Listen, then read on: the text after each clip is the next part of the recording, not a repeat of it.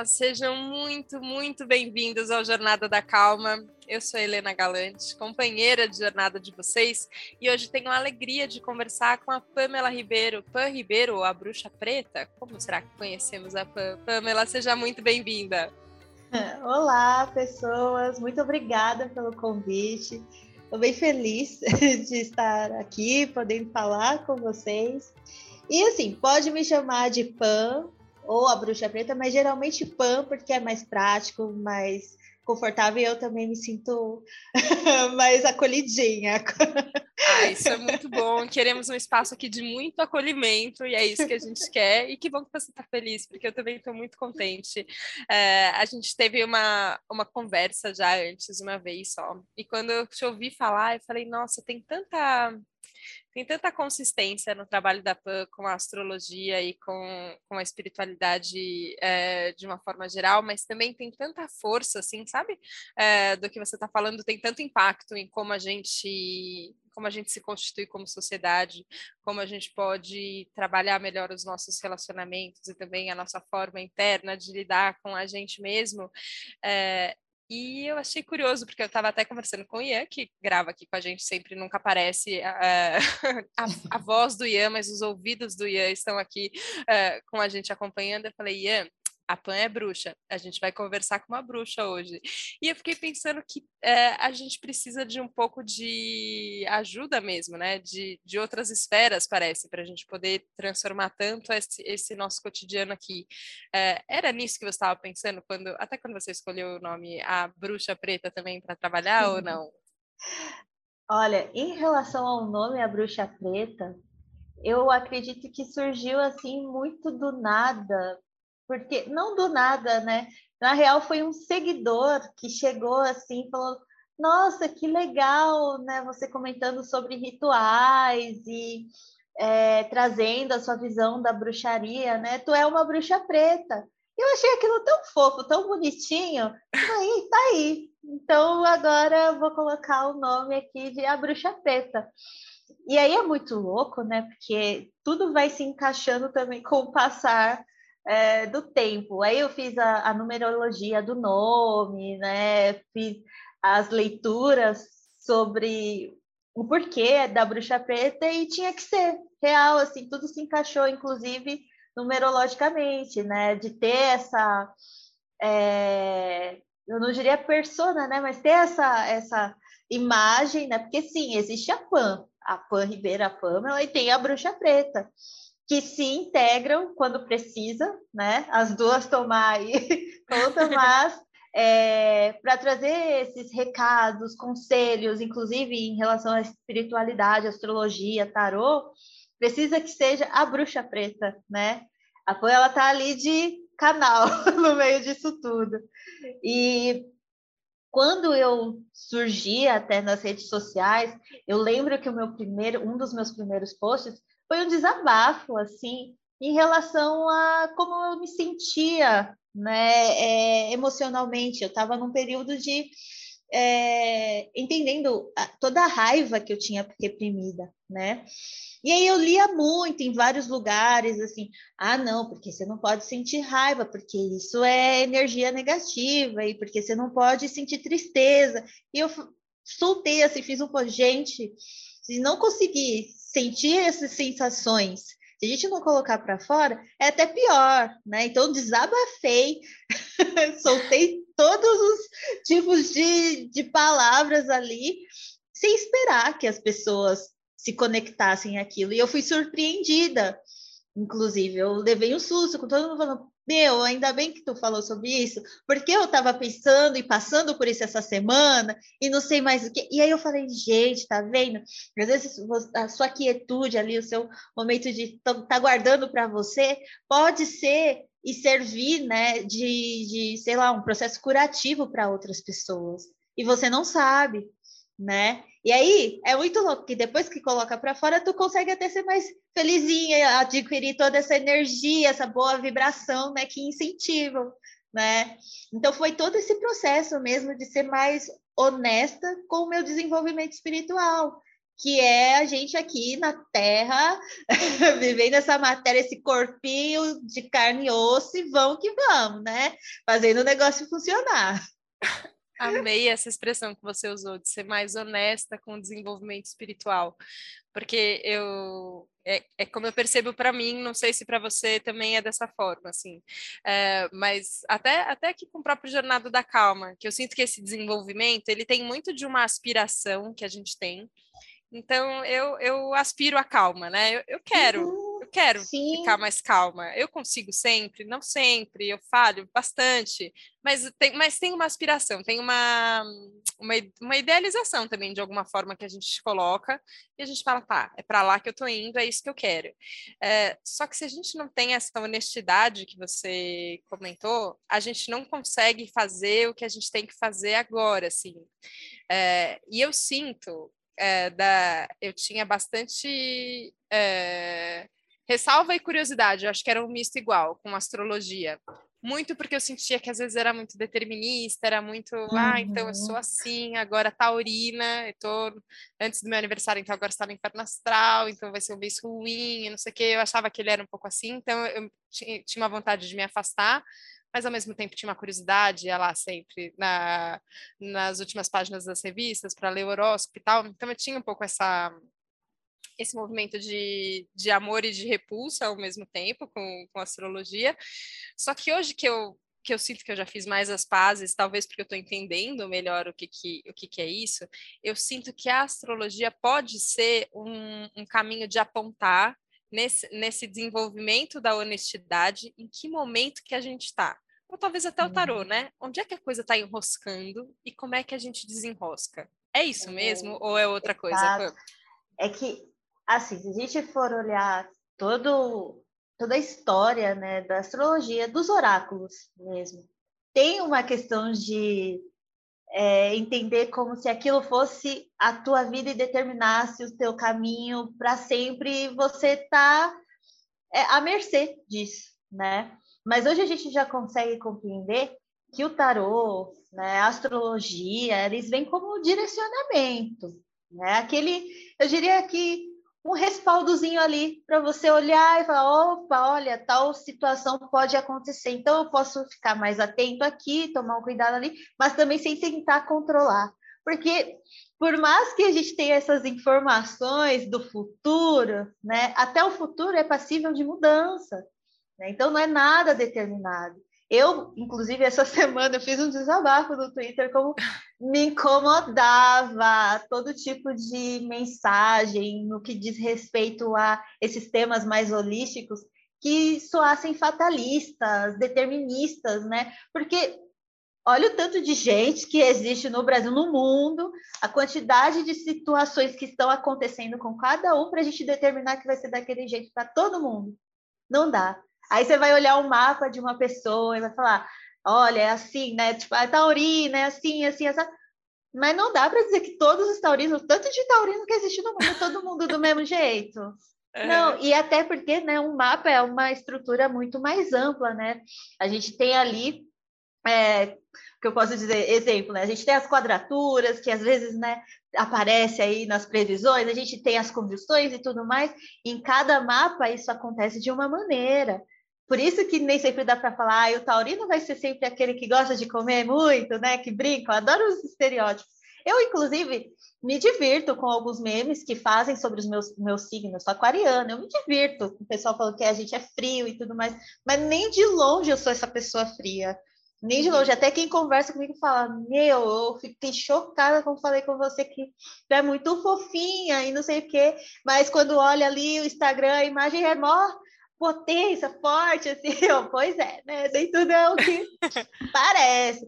Então, é entender mesmo esses oráculos como uma forma de ampliar o nosso autoconhecimento, né? De expandir aí a nossa percepção sobre nós mesmos e o mundo, porque são possibilidades, né? Não é nada assim, então agora, que nem Mercúrio retrógrado. Ai, que a gente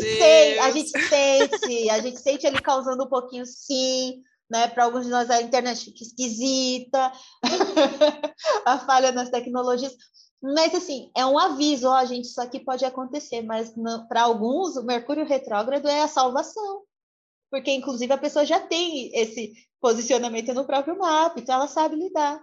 Para ela é tipo, ai, que bom, isso aí eu já conheço, funciona. Então, é entender, né, que nada é tão preto no branco, né, as coisas são muito mais amplas, mais, eu diria assim, até... elas são maiores do que a gente imagina, né? Principalmente no que diz respeito a esses temas que são mais subjetivos. Não dá para dizer, ai, não. Por exemplo, tirei uma carta para a pessoa, ó, isso aqui vai acontecer na sua vida. Pode ser que aconteça, inclusive pode ser que já esteja acontecendo. Mas quer dizer que ela não vai conseguir alterar esse futuro, essa situação? Não, né? Ela pode. Inclusive, é um incentivo. Para que, se você puder alterar, mudar, altere. Sim, sim. Mas sabe que você falou isso da imagem que você passa, né? E, de fato, tem uma força e uma potência e que isso é inspirador também, assim, né? A gente gosta de ver uma energia que ela é transformadora, que ela agrega, assim, isso é muito legal. Mas você estava também, foi a primeira coisa, aliás, que eu estava vendo sua, que foi que eu comentei com você na outra conversa, uma sequência de stories que você estava falando justamente sobre o autoamor. E como é complexo também, porque a gente às vezes se coloca nessa posição muito de fortuna, de eu vou dar conta, e isso e aquilo... E a gente condiciona, inclusive, o nosso gostar da gente mesmo em atingir essa expectativa que também, sei lá, se a gente precisava atingir essa expectativa ou não. Mas eu fiquei tanto com você na cabeça falando disso, que eu queria te ouvir um pouco mais, porque eu sinto que a gente enrosca nisso, assim, sabe? Que tem... e é claro que a gente quer encontrar a nossa força, é importante. Mas às vezes também tem mais do que só a força, né? Também tem muitas outras coisas junto. Sim. Essa questão da força, para mim, existem dois pontos, né, sobre isso, que me batem muito e que eu tenho refletido demais esse ano, assim, porque, putz, a gente está saindo de 2 anos aí de uma pandemia e o que mais a gente precisou ter para conseguir aí, né, se manter é força.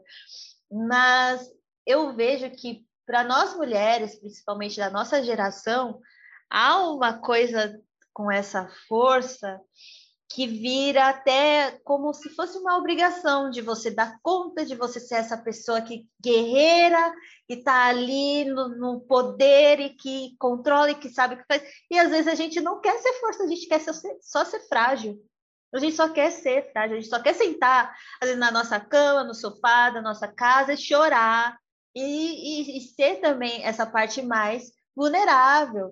Porque a força também incita em nós, aí falando, no meu caso, enquanto mulher preta, de sair dessa posição, desse acesso mais sensível, porque, querendo ou não, para quem está à margem, mulheres, no geral, a gente tem que ter, né, essa condição de, putz, resiliência, né? E não é uma escolha. O sistema já... nos influencia a compreender que, putz, você tem que ter uma defesa, uma proteção, uma força, né? E aí tem que olhar para fora de tudo isso, reconstruir todo esse processo de não distanciamento dessa força, porque ela, querendo ou não, traz para a gente uma maturidade, assim, de outro mundo, né? Mas olhar para tudo isso pensando, peraí, calma aí, minha querida, vai sentar e chorar, você está cansada, você está fraca, que tem essa questão da fraqueza também, não pode ser fraco, a gente tem que sempre estar disposto e dar conta. E o mais foda para muitos de nós é que a gente sabe que dá conta, né? A gente sabe que dá conta, mas às vezes a gente não dá, não, a gente precisa aprender a pedir ajuda e falar, mundo, hoje eu tenho que parar e sentir a minha... fragilidade aqui, agindo. E isso também é um exercício de autoamor. Porque o autoamor, para muitas vezes, você vai olhar nas redes sociais ou até onde quer que seja, enfim, sei lá, que as pessoas costumam acompanhar. E aí, Parece que é todo mundo muito empoderado, né? Não tem um outro lado, assim, o amor próprio é só, eu estou linda, maravilhosa aqui. Não, esse autoamor também é olhar para essas partes suas, onde você está mais, tipo, quer saber, eu não estou bem hoje. Isso é autoamor, não é só quando, eu me olho no espelho e, putz, estou uma gostosa, maravilhosa, também. E aí integrar isso, né? Não se culpando, porque a gente se julga muito, né, para suprir expectativas que nem são nossas. Da onde que vem isso de que a gente precisa, né, ser essa potência, essa força? Então, existem esses dois pontos que eu acho que é o ponto positivo de ter essa força, porque no final das contas a gente acaba aprendendo a lidar com as influências externas, e tem um ponto aí, né, mais negativo, uma coisinha complicada, que é de soltar o controle, né, de entender que você pode ser frágil, e aí isso fica difícil quando você está só nessa posição de ser, né, ativa na situação, né?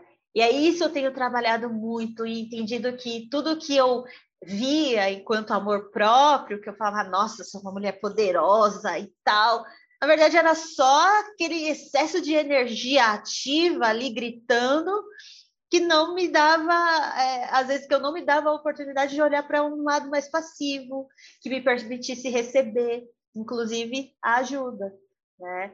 E aí, integrar tudo isso, depois de tudo que a gente experienciou, nossa, é muito louco, né?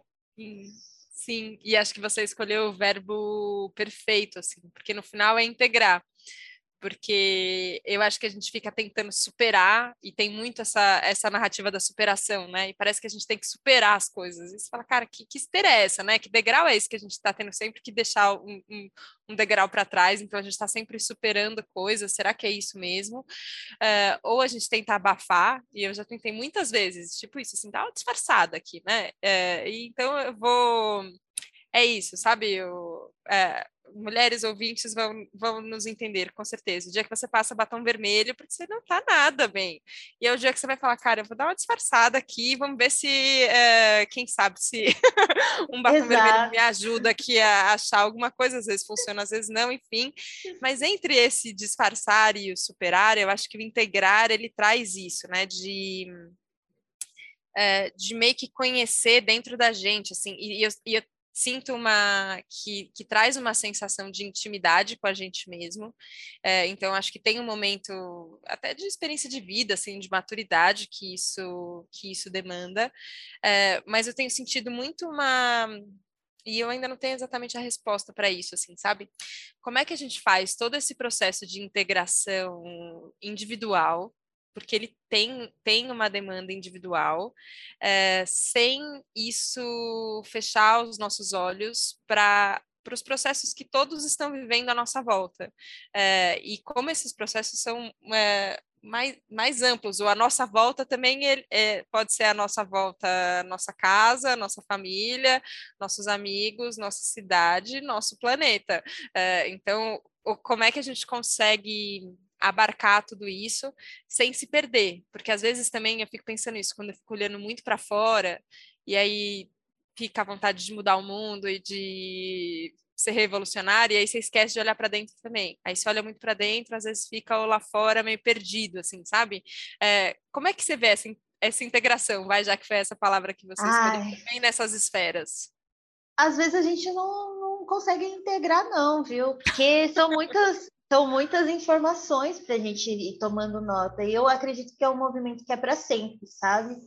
Então, é meio que entender o tempo das coisas e viver o presente. Porque se a gente ficar nessa posição também, que eu já passei por isso, de, eu vou tentar colocar, encaixar, vamos, né, fazer o negócio funcionar. Tu fica meio obcecado por isso, né? E... É meio que solta, é importante soltar. E é muito louco que nesse processo todo de trabalho com a espiritualidade, eu tenho entendido que eu preciso soltar. E eu sou uma controladora de mão cheia. Toca aqui. Gente, é muito difícil para mim soltar as coisas, né? E aí eu me dei conta ano passado que a real é que eu sou apegada, né? Eu tenho uma tendência a querer, né, deixar aquilo ali comigo guardadinho, e tem que largar. para dar espaço, inclusive, para o novo, né? Para o que esteja alinhado a essa nova essência de nós. Só que eu penso que essa integração é um movimento contínuo, sabe? É diário, é você se auto-investigando e, às vezes, entendendo que não vai dar, né? E tu vai estar mais numa energia do que outra, né? Tu vai estar mais numa posição do que outra. Penso também que quando a gente começa a se olhar, a se cuidar, inclusive exercer esse acesso aí ao autoamor, a gente passa a também, sem querer, querendo, né? Melhorar, a gente melhora também o coletivo, porque quem está no seu entorno vai te olhar, vai ver, olha, ele me incentiva a ser, né, e a fazer melhor. Então, pensa assim, cada um, se a gente conseguir incentivar cada um, né, a exercer esse lado mais do autoamor, de se cuidar, imagina, e vai espalhando que nem dominózinho, formiguinha, né? É óbvio que é um movimento, assim, que exige, que é muita gente, não vai alcançar todo mundo. Eu lembro que quando eu comecei, eu falava assim, eu quero fazer uma espiritualidade, falar sobre espiritualidade acessível para todo mundo, espiritualidade para todos. Mas tem gente que não gosta, né? Tem gente que não quer. E aí, o que eu vou fazer? Eu vou obrigar a pessoa? Eu vou falar, seja espiritual? Não, né? Então, entender também o que está dentro das nossas mãos, dentro desse alcance todo e desse olhar para o coletivo. O que está nas nossas mãos? Porque não adianta a gente querer fazer e mover mundos e fundos que às vezes não é nem nossa responsabilidade, né? É a responsabilidade de um sistema, né? Então, é um exercício diário, assim. Tem dias que eu me pego, inclusive, sofrendo com isso, que eu queria. Se eu pudesse, eu ajudava, eu abraçava o mundo, assim. Na aquariana, a gente, nossa, pilha nessa questão, né? Mas, principalmente esse ano, eu entrei muito entendendo que eu preciso me olhar. Se eu quero ajudar o outro, eu preciso me ajudar também. Porque não adianta eu querer ajudar o outro se eu estou cambaleando, se eu estou ali, tipo, sofrendo, estou toda desgastada. Como que eu vou ajudar as pessoas assim? Não vou ajudar. Capaz até que atrapalhe, né? Então, é um processo árduo, assim, de auto-observação, de investigação, de se vigiar, né? Nossa, orar e vigiar, e às vezes é uma coisa que fica na minha cabeça, porque eu falo, se a gente não prestar atenção, a coisa passa, né? A gente tem que ficar ligado mesmo. Mas deixa eu te fazer uma pergunta, vou fazer a ressalva antes de fazer a pergunta. Tem uma amiga minha que mora no mato, né? Mora no campo. E eu moro aqui em São Paulo, eu idealizo um monte a vida dela. O sol nascendo, e as estrelas, e a natureza, e o rio, sei lá, fico viajando aqui. E ela comentou que eu não sou só eu que faço isso em relação à vivência dela, né? Que muita gente fica, nossa, mas quais são seus rituais matinais? Como é que é acordar aí? É tão lindo. E ela falou, cara, tem dias que eu acordo e faço yoga e vejo o sol nascer, e tem dias que eu, sei lá, perdi a hora e aí eu tô de pijama ainda sentada na frente do computador trabalhando como qualquer pessoa. Mas eu fiquei com vontade de te perguntar, porque você falou de rituais lá no começo, assim, de algumas coisas que você fazia, e eu queria perguntar se tem alguma coisa que você faz todo dia que te fortalece, mas com essa ressalva de que não vamos mistificar também, que às vezes não tem ritual também e tudo bem, mas queria saber se tem alguma coisa que te ajuda, assim, se tem alguma senha que te auxilia a ficar mais no nosso lugar mesmo para poder fazer o que a gente tem que fazer. Sim, então, eu trabalho muito com uma noção de bruxaria urbana e marginal, que é basicamente assim, se a gente eu vivo num apartamento no centro de São Paulo, né? Não quer dizer que eu não pratique a bruxaria, a espiritualidade na minha vida, ela existe, né? Mas o que eu costumo fazer? Nas coisas da rotina mesmo, na hora que eu estou cozinhando, eu já aproveito às vezes ali, já estou fazendo um ritual, mentalizando o que eu gostaria, porque a cozinha é sagrada, né? Em muitas culturas, inclusive, o cozinhar é sagrado, né?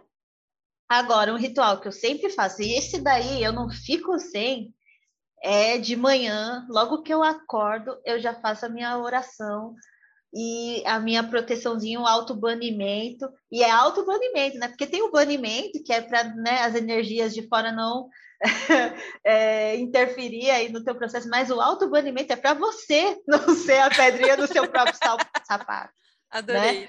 Então, todo dia de manhã eu faço esse ritualzinho, eu venho na frente da minha cama, às vezes na frente do altar que eu tenho aqui em casa, e mentalizo tudo o que eu quero que, né, aconteça positivamente, eu faço a minha oração, e é isso. Isso eu não fico sem, né? E também o ritual da noite, que já é assim, no banho, todo dia, banho sagrado também para mim, né? Então, enquanto eu estou tomando banho, eu aproveito ali, a água está percorrendo, já peço para tirar, para remover, para trazer até esse acesso para a minha vulnerabilidade, para o meu lado mais elemento água, que falta um pouquinho aqui, sim, mas estamos melhorando, né?